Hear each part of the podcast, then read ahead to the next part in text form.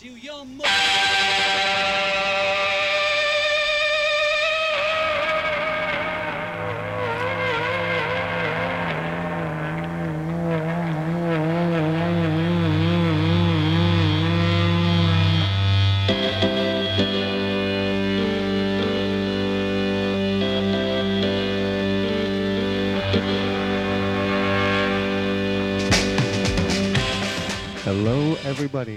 Welcome to A Safe Space Radio, also known as Art Star Scene Radio, on Radio Free Brooklyn. I am Francis, also known as Faceboy. I'm With us- Lucas. Yes, with us at the studio, with us at home is Lucas, and for the first time ever on this show, ever on radio, Medalia Perkins. Hi, thank you for having me. You're very welcome. Before we get to our guest, I just want to address something because it just happened like 10 minutes ago. So after we did the sound check, I went upstairs to the garden have a cigarette, and there was a protest going on, uh, pre- peaceful protest. I was like, okay, this is great. You know, I have an opportunity to cheer them on, to show my support, uh, maybe to record some of it, like I did a couple of weeks ago, and it was, you know, it was such beautiful message, beautiful music at the end of it. It was just so nice, but there was a fucking helicopter, a fucking helicopter that uh, an NYPD helicopter flying, you know, lower than it should, in my opinion, and it shouldn't be there to begin with. There's no reason for it to be there. This is a peaceful protest. These helicopters cost between a thousand and sixteen hundred dollars an hour. That's money. That's your money. That's my money. I don't want to pay for that. I don't want to pay for that because these helicopters they're used primarily for surveillance and intimidation. You know, they're they're taking pictures mostly of the leaders. They're taking pictures of whoever they, they fucking want to, and and they're also trying to intimidate people.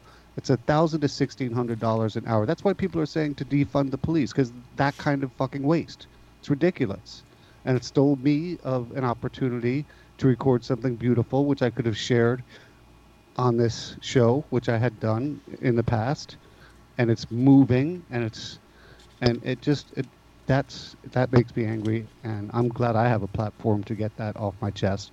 I would like uh, anyone who's listening, who lives in New York City, who cares about this kind of stuff, to say, hey, you know, we don't want this. We do not want to be spending money needlessly on surveillance and intimidation. So that's my opening of the show. Um, so last month was um, Black Mental Health Month, but um, I feel like we it's such an under talked about subject that we should really not be reserving it just for one month. Um, and the reason I thought to bring Magdalia on to talk about this is because she's both one of the most stable people I know and also has helped me the most with my mental health. Um, and I just feel like it's too often that like black women are helping um, white women, eh, even though they're the ones that have more barriers to care. Okay. Um, so I I feel like there really aren't as many resources as like we know we know of like to reach out to say hey I need we need this mental health resource and I feel like um, it's also kind of um, let me see. It's not really addressed or, or as addressed as frequently as it should in the black community. It's kind of like looked down on. If you have like some kind of mental um, mental health crisis or having a mental health issue that you don't know how to navigate it's kind of like oh no don't you don't you're not crazy. You're not that's a white people problem. And i hate to hear things like that because like i heard that constantly as you know as a kid. Oh don't don't say that you know that's not that's not for us. And and it just kind of makes me feel like that's not that's not right. It didn't seem right or correct hearing that as a like as a young woman. But um i also feel that the um the resources really well a lot of people don't know where to reach out to for you know help. And it's you know also stigmatized very stigmatized and um, it's looked down on. And I feel like these are, you know, everybody deserves mental health care. Everybody, not just black, you know, not just white, just white or Asian or any Latino. Everybody needs mental health. yeah, there are definitely definitely cultures that uh, that look down on seeking mental health. Uh, I know from growing up in a predominantly Italian neighborhood that uh, that it was considered weakness. Yeah. It, it was seen as that. But I mean, a part of like just, you know, growing yourself and making yourself better is just, you know, finding ways to get through, you know, a bad time. And this fucking getting, guy getting... is going to a fucking head doctor. this fucking guy. I'm gonna fucking smack him in the head, and then they don't, they don't fucking they don't fucking know things right. Yeah. Fucking guy. Um, fucking guy's going to a fucking head doctor. smack him up one. Kid me? That was my fucking kid. So uh, you mentioned during sound check that uh, there are several books you had read during this uh, pandemic that have to do with mental health. Can you speak to a little bit about which ones were helpful, which ones were not? Which sure. Um, so I was reading a few books by Faith G. Harper, who has a very she's got an extensive, very small line of. It's extensive, but they're like very quick reads. They're like under 200 pages. Um, and she's a, I believe she's a PhD. She's a PhD. That name so, again. I mean, so, so write is, it down. Yeah, it's Faith G. Harper. And the first book that I read from her was Unfuck Your Brain, and it's just basically um, kind of like in your head getting getting over anxiety issues, like learning about ba- boundaries, depression, anger, and triggers, and how that all kind of ties like together. So that was one of the first books that I read from her, and I, I, thought it was great because it really gave me a lot of insight. It just like made it opened my mind. Like I didn't have to go to like a, a psychiatrist to you know have that like that talk, you know, like have that community with that person, but I was able to get that you know that information from just like a, a book. And it, kind of helped it helps me a lot. It helped me understand like there were things that i was you know things that you don't realize that you're doing in your everyday life that that are triggers. And the triggers are the reasons why you feel a certain way and it kind of helped it helps you know a lot. And i, I have a bunch of her books. She has books on boundaries anxiety um, depression anger. Um, there's like a, a few books she has. So. And do you feel like um, she was able to help you with the specific triggers you have as a person of color? Well, I mean, I didn't know that some of the things that that were setting me off were triggers, like getting angry at certain things because I didn't like something. Basically, like she, she just kind of got in my head and like made me understand like that's the reason why like you don't like this and this is the reason why you don't like this or you don't like this treatment or something upsets you and it's a trigger and that you should kind of not stay away from that because it's going to make you more depressed or make you more upset or make you more angry. Something so. I've found um, in my treatment is a lot of people of color have said that the institutions themselves and the model of treatment is triggering for black people. Um, mm. And it's a hard thing to, um, I guess, untangle, but I don't know. Do you want to speak on that at all? Um, I mean, I mean, as a kid, like I, I really feel like we didn't really like my parents never really gave me this. Okay, this is like your problem solving module. This is what you need to do to confront a problem. So I had to learn those skills a little later on, and it was like harder for me to kind of understand like, hey, there's a problem. Like you need to fix this, and after you know kind of going through these certain situations in life you realize okay this is happening because i'm running away from it. Like let me what what can i do to make this better? Like not have this problem anymore. So it kind of like opened up opened my mind a little bit more and it made me more aware that like you just basically have to you know troubleshoot and get get together like gather yourself fix the problem and you know just make it work for you yeah i think um, where practitioners sort of fall short is that um, you have ongoing trauma um, whereas like a lot of white girls just have a specific incident does that make sense mm-hmm. um i mean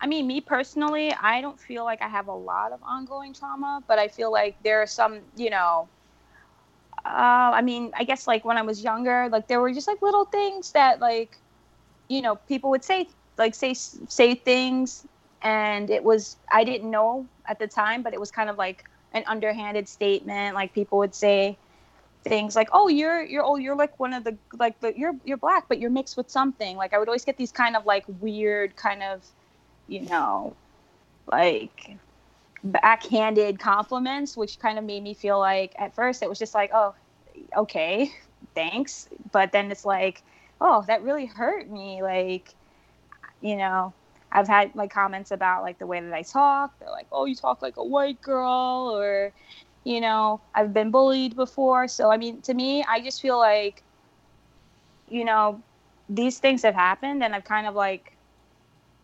have grown from those situations you know, like having gone through that kind of stuff.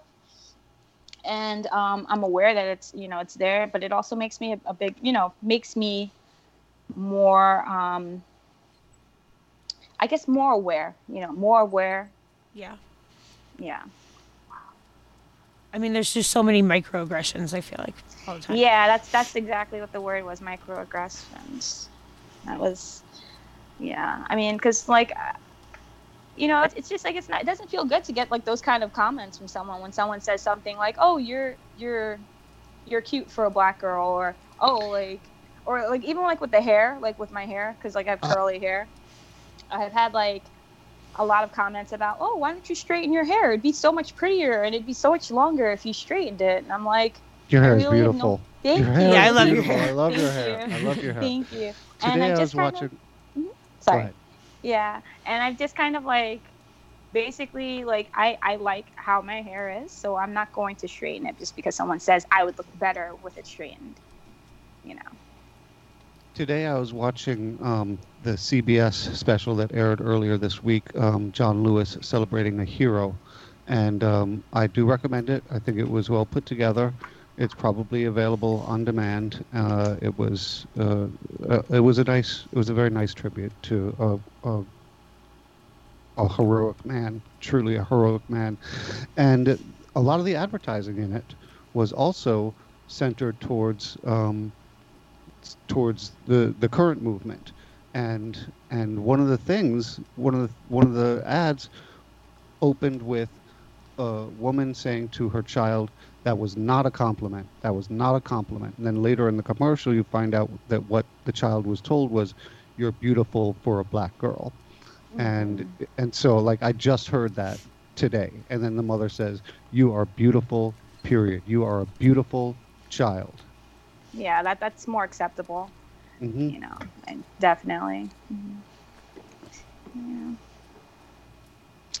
I remember when I was uh, when I was living in LA, and um, and I was having a problem with the super in my building, and the super uh, had said something like uh, trying to trying to be get on my good side, but it totally didn't work. He he he goes, you know, I really like gay people. I, I want gay people in this building.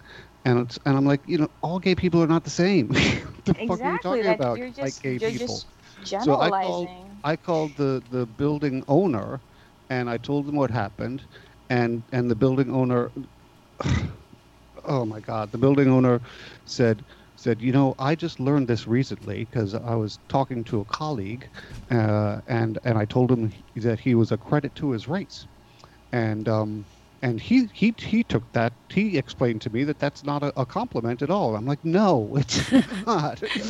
It's such a slap in the face. I mean, it's like terrible thing to say.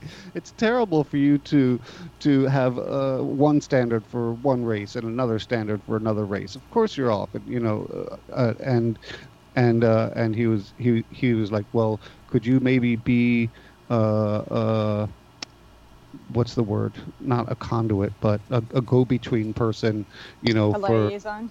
a liaison. you be a, a liaison. And I'm like, Uh-huh. I'm not like, no, I just don't want to be insulted. Yeah, no, that's right.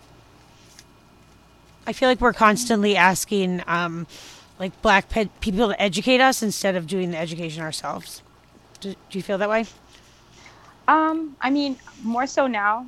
I'm hearing I'm hearing that a lot, but I, I feel like it's it's a good thing because, you know, if you as an ally, can, you don't know what what I might need. Like you can't. You're not a magician. You can't say like, okay, well, I'm on your side, and I'm offering this support, but I, you don't know what support that I need. So I mean, if it's like resources, like are there centers? Are there like places that I need to go to to you know for like mental health or for um, any type of like I guess advocate avocation.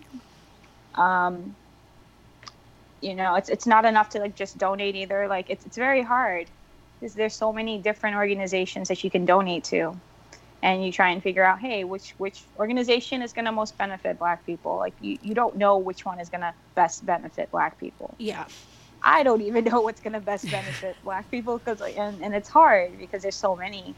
So I mean, I feel that when someone says to me like what is it that i can do to help you?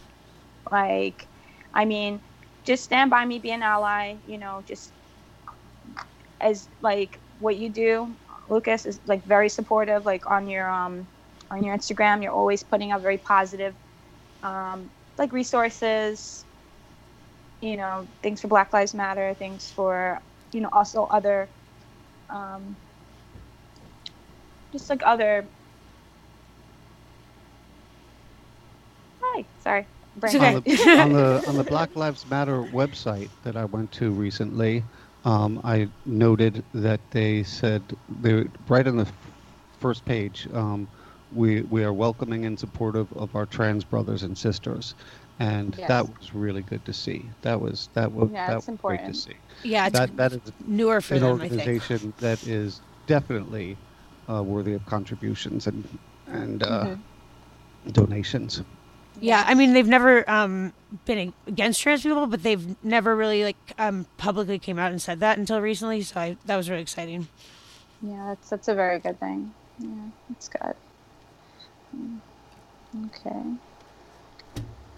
their whole their whole the whole this movement these protests uh, i'm going to just keep saying it because you know repetition helps people to get it into their heads. These protests this movement it's really well organized. It's the message is really strong.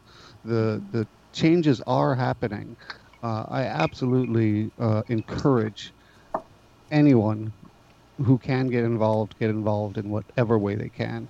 And i will be i am really glad to have this platform you know to reach out and say you know i'm here i'm on the streets of new york city right now like i said uh, not more than half an hour ago i saw a protest.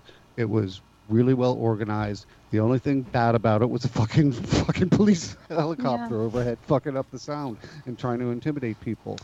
Um, so you know this is not at least what I'm seeing in my neighborhood, this is not something where you have to be afraid of anything, of any kind of violence from the protesters, that is. Yeah, I mean, I definitely feel like I, you know, during the beginning of the movement, um, seeing like all the like police brutality was very, it was so scary, and it was just kind of like I wanted to go out and support or just to, to observe, but then like when I was seeing all the people getting hurt and the people that have died, and it, like it freaked me out like so much. A man with his hands up, the cop pulls down his mask and pepper sprays him in the face. so terrible. and the guy like somehow was able to keep his hands up because he knows it can be dangerous to move them.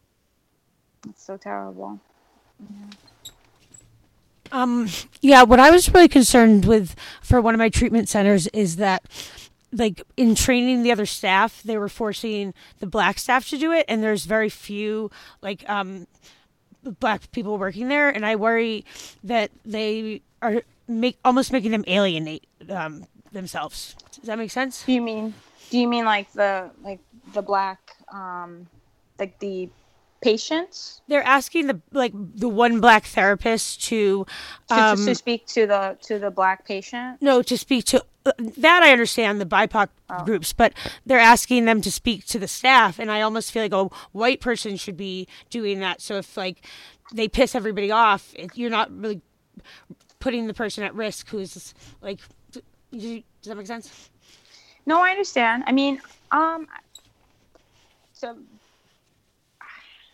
you know, sometimes people have like really good ideas, and like even though it's like an idea, doesn't mean it's gonna necessarily work. So, I mean, I think like the idea sounds like a good idea, but then like maybe I understand what you're what you're what you're conveying about like basically what you were saying was making a white person be like the like here here's this person they can say this stuff don't put this black person here to say this stuff because if you do then it might be misconstrued. Or some is that is Um, that basically? or just that if people get angry at all they shouldn't be placing that on the very few black employees we like have in, in a lot of these institutions. Does that make sense? Yeah it makes sense. I mean i, I just you know you want to i don't know. Do you feel like maybe there should be there should be more black like black people in role? Like like in the role in Um, roles like in in that in the institution that you they were need to be hiring more but they yeah they're what I meant. claiming they don't have the applicants which um i mean crispin once said like maybe black women don't want to help a lot of a lot of white, white bitches I don't think so. I don't think so. I don't. I don't think that that's. Yeah, I don't know. It just sounds like something silly, but um, yeah. Okay. I want to ask a general question. Um, in what ways has the Trump virus, that's what I'm calling it, by the way, has the Trump virus affected your life? Oh, the Trump virus. So, um, oh, you mean the COVID nineteen thing, right? Yes. Okay. He calls it the China virus. I call it the Trump virus. So the Trump virus has caused me to be unemployed for the first time ever. I've never been unemployed. So that was like a big change for me. Um, with being unemployed, I lost all of my health insurance and did not have any health insurance. I still don't have health insurance. And it's just kind of like it put me in this kind of like really just terrible place. I'm like, oh my God, I have no job. I have to rely now on um, unemployment to, you know, you know, get get everything together. Um, that also like, what else? And it was just nonstop, like nonstop, nonstop. I just feel like it was just terrible. I want 2020 to be over. I want this Trump virus to be done. It's, it was just really bad. But I mean, the only thing that I did feel was helpful with with being unemployed was that I was just able to kind of um, get a little hold on my my mental health and get a hold on my finances a bit more. And that was just the only real positive thing that came out of that, you know. So, thank goodness. You also And, uh, helped a, um, a lot of your the people that worked under you get get unemployment, which was really great. yes, I, I tried to do the best that I could to just kind of like, okay, guys, this is what's going on. I don't really know what's happening with the job, but you should apply for unemployment and try and see if you can get whatever benefits you can. Yeah. And I just get kept like checking in with people. Like at first, I was checking in a lot, and then when people stopped, you know, like, hey, it's it's Medalia. I just wanted to know if you like gave unemployment a call, and they're like, and there's no answer. Like nobody is call, like calling back or responding back. I just kind of like, okay, fine. I was doing that for like two months, from like March till about the end of April, and then after that, I'm like, okay, it, it is what it is right now, and people need to kind of like figure it out and stand on their own two feet. Like I can't really, you know, Hold Do their much. hands through it. yeah, Yeah. exactly. so Have you seen any changes in uh, friendships or relationships that you currently have? Um, yes. I mean, um, I feel like since I've been home, like since March, I feel like there's less of like a like a friendliness to like my friends. It started off as first as, you know, we're doing the virtual happy hours, we're checking in with each other, you know, we were messaging each other a lot and then I now I feel like my phone never rings. I, you know, very like my my relationships changed. Like, you know, some people I got closer to and then some people I just we just kind of parted ways or Yeah. you know, and some people that that's just that's just my experience. No, it's not just your experience, and I'm glad that you you voiced what you voiced because this uh, this is going to help a lot of people who are feeling alone right now feel less alone, because this has been an experience for me as well. There have been people who I have been close to for years and years and years that just not Just, there anymore. Just not there. Wow. not there anymore. And then there are also new relationships that have been forming. Um, I I woke up this morning. I don't know why, but just in a very bad mood. I was not in a good mood. And then I got uh, a little later on in the day. I got some texts from Calvin Williams, who is the uh, IT person for Radio Free Brooklyn, and also the person who was uh, filling in for Lucas when Lucas was away. And the shows that we did together, I had texted him last night. I said, uh, "Working with you brought out the best in me," and I Oh, that's really so did feel that. I really That's did feel that. And then this morning he wrote back to me, uh, you know, similar things, but th- things. he- He said that that uh, that he hadn't really known, he hadn't really expressed his emotions to people the way Oh, he- the way that the he way was that- able to the way- express express to you. yes. Wow. and and other complimentary things. And and it really turned my day around. It really did. Um and uh i, I will have to let him know that uh you know but i just i wanted to, to let him express what he was expressing and and not not do anything to take anything away from it you know because it was just so so well said what he wrote to me and and it and it helped turn things around and this is this is a you know we knew each other from the station we knew each other from the meetings that we went to he was always been complimentary and kind and listened to the show but now we have something that, now that you have a, a bond. You have like a, a now we have a with him. bond That's Yep. great. That's Mhm. amazing. hmm Yeah. it doesn't hurt that he's the IT guy and I'm the least technical person. in the world. And Lucas is calling, was calling me today, and and he's like he's like, you just have to get the blah blah blah blah blah blah blah for the blah blah blah blah blah. And I'm like, I don't know what you're saying. I don't know what you're saying. I don't And then- speak and then- computer. Yeah, and and then I was able to get the blah blah blah and text it to to him, and he was like, okay, so where does this go? And I'm like, I don't know where it goes. I don't even know what it is. It was the IP address, and I was like, "How do I? How do I get that?" How do you how do you find that? Yeah. Yeah, I don't know any of that. I was great with tech in the in the '80s. I was the guy that that that could make the VCR 12 stop flashing and give you the right time. A lot of Oh, people wow. have no idea what I'm talking about. Uh, I yeah. can't do I any guess of they're this they're a little stuff. too young. I can't do this computer stuff. Kidding me? Um. So, what sort of skills did um the books recommend you use? Um, I mean, for the oh, the unfuck your brain Yeah. thingy. Um, so I so they were just like basic things, like to kind of like basically help you kind of see what your issue is. Like sometimes you just have to kind of like take a step back and um, not be as upset about certain things. I read in this book basically when you're upset, you're really supposed to be upset for like 90 seconds. Okay. You're not supposed to you're not supposed to hold on to anger for more than 90 seconds because Tell that What to my it does- 40s. so I mean I didn't know that. So basically when you get upset there's a, a part of your brain that that gets a lot of uh gets like flooded with certain um the fight or flight.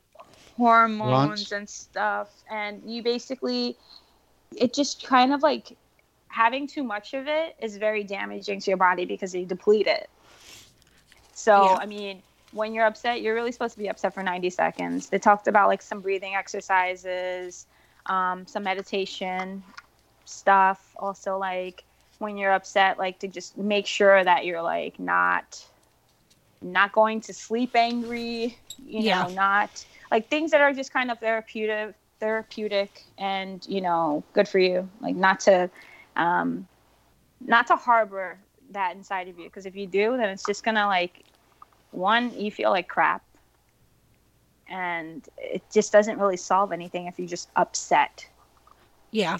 And it lives But, in your um, body so strongly. It's very hard and to it also release. it makes you it, it makes you stressed and when you're stressed that's when your body's its weakest yeah. when you're stressed that's when you get a cold that's when you feel achy that's when you're you're just like not like i don't want to get out of bed because you're upset and you know you waste your day and you could have like done something meaningful with your day. Yeah. yeah. I've also kind of found like a little um i guess a lack of creativity with like being quarantined. Like i know like i know i know what to do like for myself for my creative outlets but i just feel like i was just having a hard time like plugging into them because of like you know having like the, the it's like the loneliness thing like dealing with like friends not calling you texting you and not feeling feeling disconnected Yeah. I just felt like a lot of like disconnect, but I mean, I'm gonna try and be a little bit more creative. I wanna um, I wanna start painting. I have like all like my paint supplies and stuff, and I know you're a great artist. So I mean, I want to start painting. Also, um, I also want to do a few um, needlepoint. Um, I did like two or three needlepoints during quarantine, and yeah. You taught yourself, right? I taught myself. Yes, I did. hmm Yes. So I had a we had a little uh, loom in this apartment. Loom, yeah, for for oh, you know, a loom, a loom. Okay. yeah, and it hadn't been used in like uh, probably forty years. Oh, wow. and uh, so I asked uh, I asked my oldest nephew if either his younger brother or sister would be interested in it, and sure enough, they were. And so now this thing that has that had been sitting here for you know forever now has a home. Now is being used. Now someone a child is doing a craft on it. And what's really cool is that something a scarf or something like that that that my sister Nancy had started making 40 years ago. Part of it was still there. So like they could finish off this thing that was that was probably no, probably more like 45 years ago. Um, so they can finish their aunt's project 45 years later. So that's pretty cool. Folks, you're listening to a Safe Space Radio on Radio Free Brooklyn. I'm going to use more of my radio voice for this because we're going to be asking you for some donations. If you uh, see the value in freeform radio, if you are enjoying what you're hearing on this show, if you are getting anything out of this, or even if you just want to support this station because you believe it is important to support independent radio, please do so. Go to radiofreebrooklyn.org slash support. You can give a one-time donation. You can give a monthly donation. Can do a, a dollar a month for six months. We, we'll take that. We'll take that. That's less than if you're going to be in a bar and uh, and said, "Hey, these guys are doing something good. Let's let's buy them a drink." This is less than that. This is less than that. And also, it's tax deductible, so you can write it off. There's there's so many reasons to give to this station, and I can't think of any reasons not to. So please go to radiofreebrooklyn.org/support. I would give me money. I thought that was a pretty good pitch. I'll, I'll make a donation as well.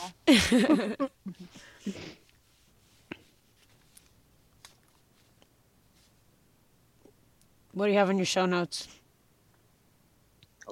Me? Oh yeah, I'm, I'm, No, just. I'm just looking at a few things. Because he's looking. I saw. Uh-huh. Should should we talk about how um I started a fire in the Zoom call? In- in- What? So I was like, I don't know why I got kicked out, but I think it might be partially because I got pissed at them and I started a fire. it was a part of my artwork. Oh, okay. Got You kicked know out when of you, like, Renfrew. Bur- burn the edges. Yeah. Yeah. Okay, so you were you were burning the edges and of like your art, and then Yeah, you were on the Zoom out. on your Zoom call, and they were Yeah, like, they "Okay, freaked out. you gotta go." oh no. Oh man. Yeah.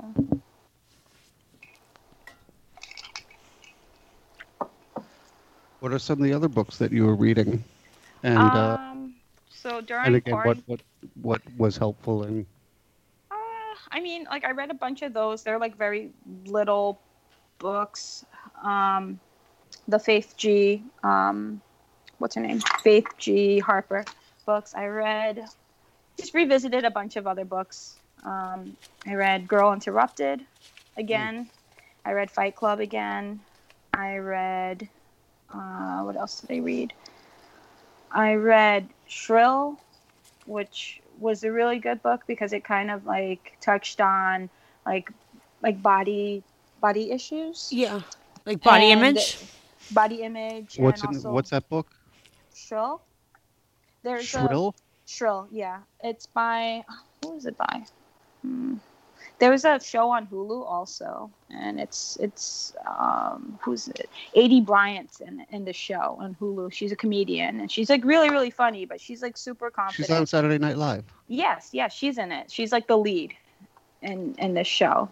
Um, but in the book, it's like basically, you know, the books are always going to be different than the, the show. So Yeah. the the book was like more about how she, you know, was seeing herself, and um, she was, you know, a, uh, I don't want to, I don't want to be derogatory towards anyone, but she was, you know, she was a fat girl. Like she was pretty, like big, and she had like these basically she was being judged a lot based on her weight. Like she got passed up for jobs.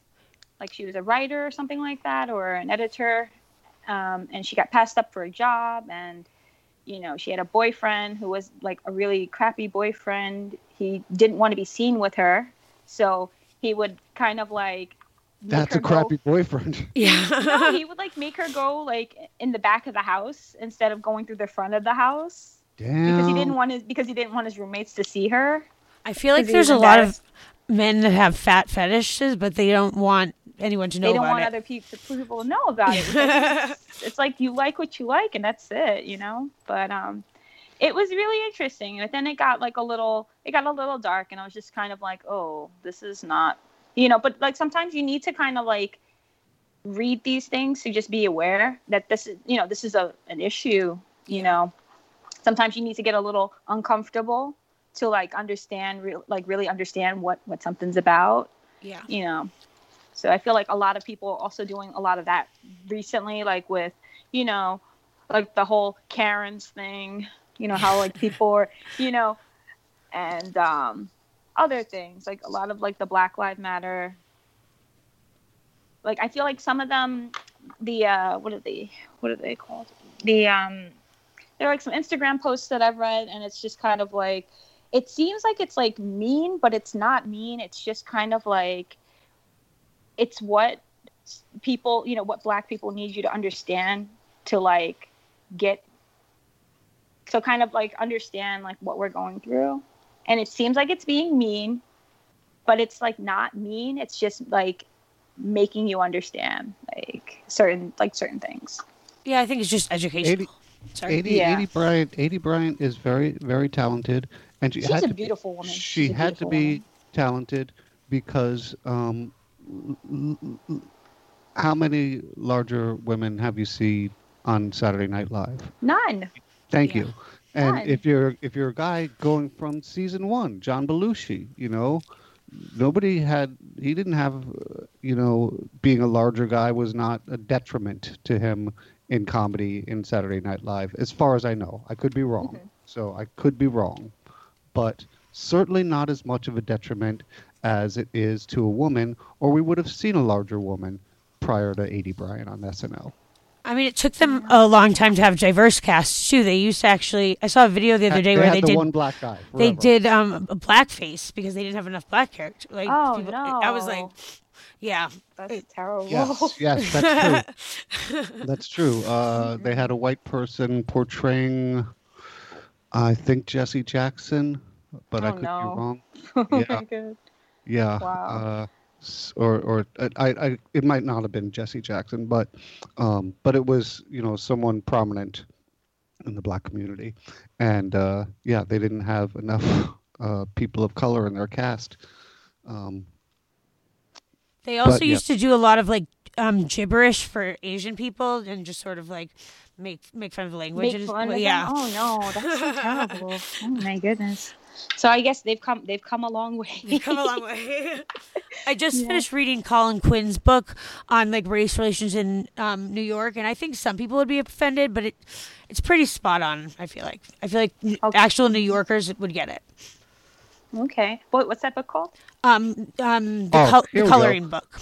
Calvin must be listening, and I'm glad because I said some nice things to him. He just texted me that uh, Darrell Hammond played Jesse Jackson. Okay. Darrell Darrell Hammond played Jesse Jackson. Thank you for that. Okay.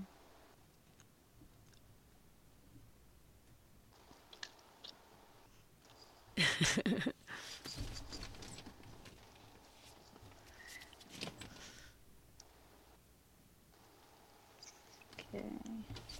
we have dead time. We have to figure something out. Say something. What's that? We have dead time. Oh, Say something. I don't, I don't, I don't mind. I don't mind a little bit. See, silence doesn't bother me on, on this Yeah. anymore because I was, uh, I was reading about this guy. His name is Bob Fass, and he is one of the pioneers of freeform radio.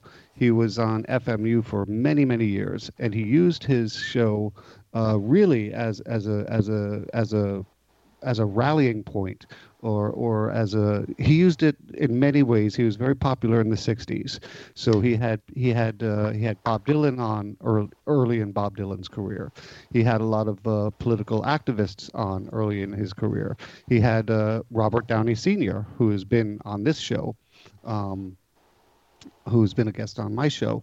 He had him on as a regular uh, speaker, and uh, and and one of the things he he said about you know dead air. He goes, it's it's not dead air. It's it's a it's a time for people who are listening at home. It gives them some time to reflect on things that have been saying, and we've been dealing with some pretty you know pretty heavy topics. So I don't mind. I don't mind if there's. I, I'm not doing that. You have to fill every second thing anymore. Just I don't, I don't Okay. fucking I don't fucking do that. You know, give people time to breathe. And just, you know, wow, Darrell Yeah. Hammond played Jesse Jackson. Let me take a minute with that. Yeah. I mean, so this is like my first time doing this. So like I've never been on radio before. So like I really didn't even know like what to say. So like I you know, I had like a little little like little things that I wanted to talk about like when I was talking about the um the books that I read and um that's it pretty much. yeah. Notice that I mentioned Downey being on the show like twice. Ooh, did I drop a name? Oops. sorry. you drop names all the time. I know a lot of famous people. I met I met Downey Jr. in when we were four years old, and in my uh, Oh. my yeah, they uh, were like best friends. at uh, nursery school, and yeah, we were best friends for many, many, many years. Um, and uh, he's been slightly more successful than me as an entertainer, a little bit. It's got to hurt a little bit. No, no, I'm very jealous, very proud, very, very proud of his accomplishments. Actually, no, I, I think, uh, you know, he went through so much, you know, with the with the drug use. He was in jail for a year. He was, you know, the whatever demons are inside him. I I don't know if I would trade for all. Yeah, actually, I would. Bullshit. I'll take the demons with that kind of success. totally. Fucking cars, big uh, fucking house, houses. I don't know. I think that like, a lot of um, famous people kill themselves, though. I feel like it's I was just reading something about that. Something about um shit. it was like Anthony Bourdain. Uh, I think Robert this guy, uh, Williams, Rob, right in that same year, right? Like there was like three of them. Yeah, and it was just kind of like I was reading something about it today, but I it, it just kind of glanced at it, and it, it was just it's so sad because like Anthony Bourdain, like he seems like he was such a happy guy. Like he, I mean, I don't know, I, I love him to death because he's just like a genuinely like super in tuned and you know just kind of like he was just a really cool guy and he traveled so much and he was so humbled and he was so like he wasn't like a like a like a bad guy like and he, he was so so funny like he was so funny. But um it's a shame Do you think there's a disproportionate amount of suicide amongst entertainers, uh, um as I, opposed to the general population? no i mean i mean i just feel like i feel like there's a lot but not like i feel like more people there i feel like there are more people in the world than entertainers so i feel like there are probably more people more people regular people dying than, than celebrities so I've never looked at the numbers, but I know that um, the number one is dentists.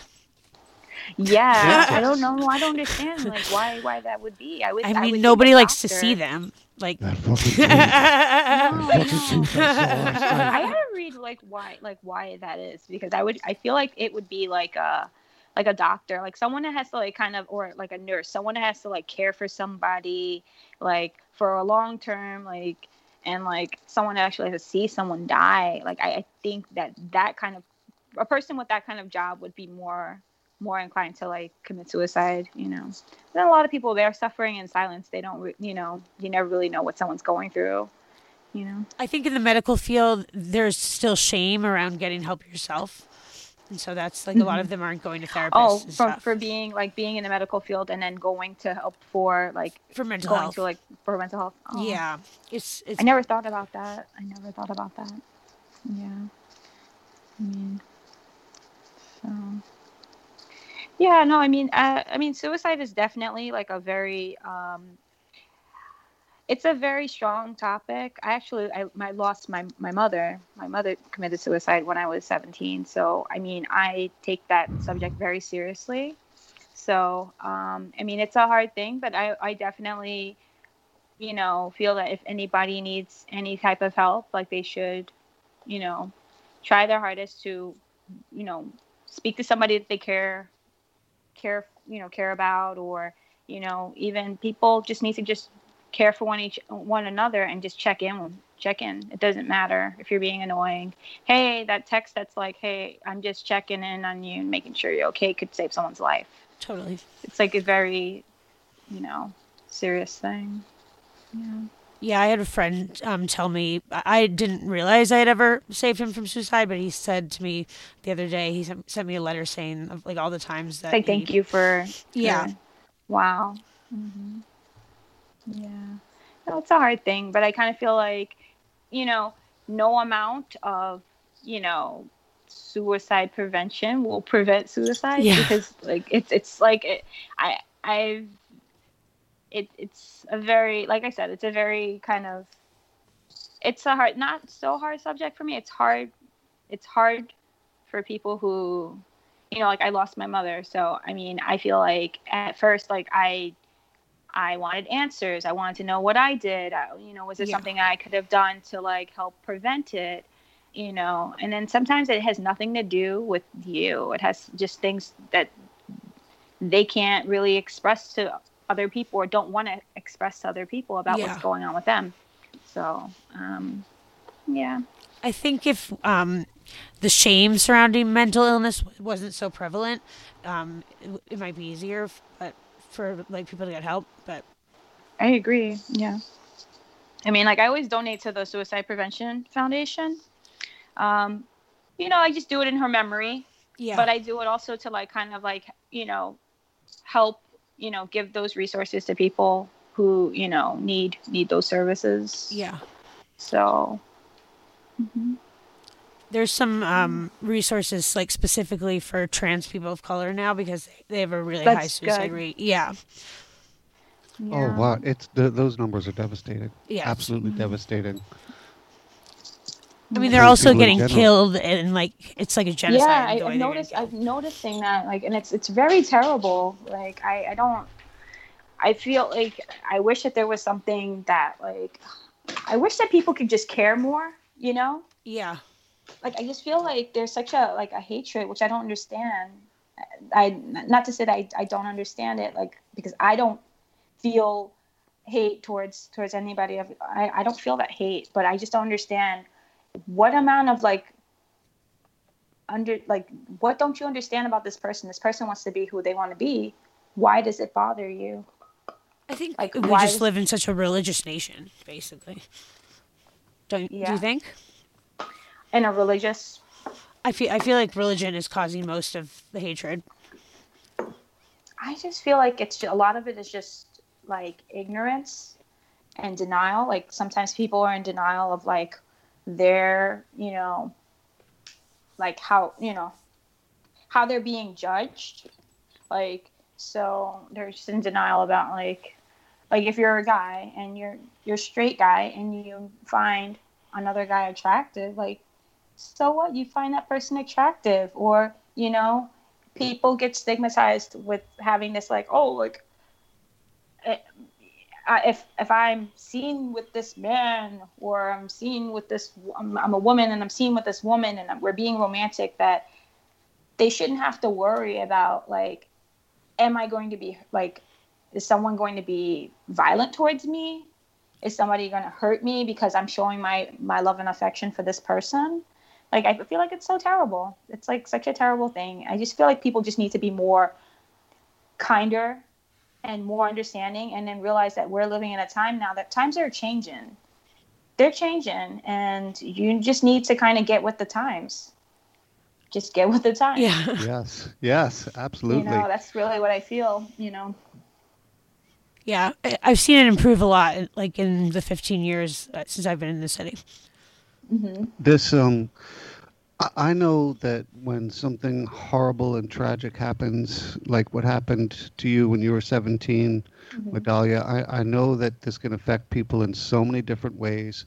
Some people can become incredibly bitter, incredibly angry, uh, incredibly withdrawn, and uh, have a have a just terrible outlook on things and a terrible outlook on people and and then other people can go in the other direction where they they be their their hearts start to open more yeah they care more and it seemed do, would you say that uh, that this tragedy contributed to you caring more for others Yes, it did. It really did.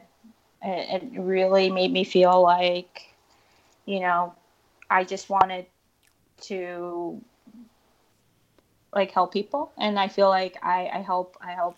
I help. I, I try to help as many people as I can, even if it's like a little something, just checking in or advocating for someone um, at work or well, previous job. Or Can't work right now 'cause I'm not no She's um supported me more than anyone. I I literally followed Yeah. her to four locations because I was like, uh, I don't like the way I'm being treated. just kept going. yeah. No, but I, I just felt like it was just a, you know, sometimes you just, I mean, like you said, like it kind of pushes you to be like more open and more caring. You know, Yeah. when you lo- like when you lose somebody. So like I lost, I lost my mother, and I, I guess that's really what my goal was to like just give back to others. Give you know, make others. sure that other people are supported. We have about uh, six minutes left, and there was one thing I wanted to make sure I got into this show, so I, I want to share this, and then if we have time, we can do a little bit more stuff. But um, previous to his passing, uh, John John Lewis had written an op-ed piece for the New York Times, uh, asking that it be published on the day of his funeral.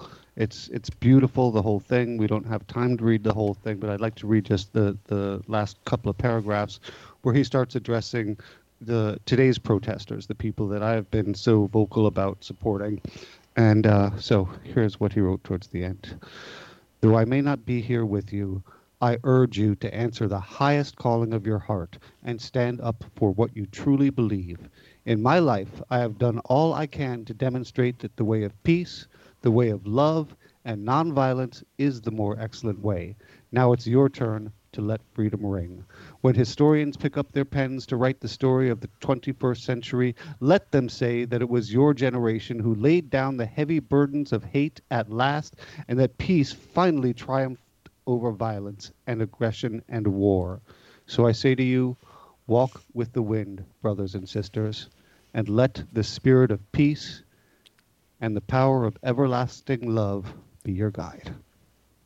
That was very beautiful. I feel like um, the protests have become more and more peaceful over the years. Just the cops have become more and more lethal in their actions. But Yeah. I remember when they I first mean- started, there was a lot of like in that first year, there was a lot of like throwing glass at cops and stuff like that. But I never see that anymore. It was beautiful. What, It was very wrote. beautiful. Yeah. So I recommend uh, folks read read that op-ed.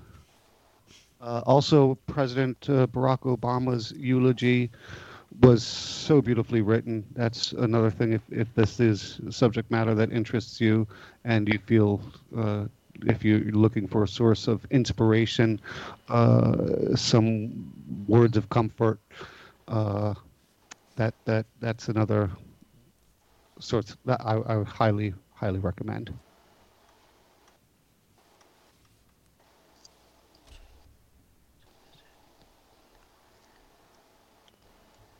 Sorry, I was talking to No, myself. no such thing as dead air. no such thing as dead air. So that that's that's we just put out some powerful stuff. Let people Yeah. breathe that in. You know, let people say, okay, well, now I have a second to to think about what I just heard. You know, that's great. Well, we only have about three minutes left. I don't want to uh, let the time run out without uh, expressing my gratitude. Uh, Medalia, thank you so Yes. much for doing this. I know that you were nervous about it. I was a little nervous, but thank you so much. I really do appreciate you allowing me to be on your station, and um, I would like to do it again sometime if, if That's possible. great to hear. That's great to hear. You Absolutely. did a great job. You- you- yeah, Thank yeah, you. yeah, yeah, yeah, yeah, yeah. We, you, you really, you shared with us. Uh, you know, you were just open. You shared a lot with us, personal stuff and your feelings and some resources. Uh, unfuck your brain. I'm gonna fucking read that book. Now, that's a fucking book. If it's gonna be like one of these fucking head doctor books, I want to go to the fucking library and say, hey, hey, let me get that fucking book, Unfuck Your Brain. And the librarian's gonna be like, hey, don't fucking yell in the fucking library, you fucking idiot. I said, just get me Unfuck Your Brain, librarian. And then they're gonna kick me out like I kicked that out of everything. And then I'll go somewhere, maybe I'll buy the book. But anyway, Unfuck Your Brain sounds like a good fucking book. Yeah. And thank you also, Lucas, uh, for doing this with me, for figuring out the tech, for realizing earlier today when we were talking that I wasn't understanding anything. you Sorry, I wasn't being nice about it. I, I was I was in not my nice game today. You're being a little, you're yelling a bit. You're like, listen, let me do this. Me fucking do this one thing. I'm sorry. I've been on a tear. And uh, I want to thank our, our listeners so much. You know, uh, that was so great. You know, that was another thing that helped picked me out of my slump today was seeing that we had uh, we were back in the top ten, and uh, why don't we play some music to get us out of here? Okay. To your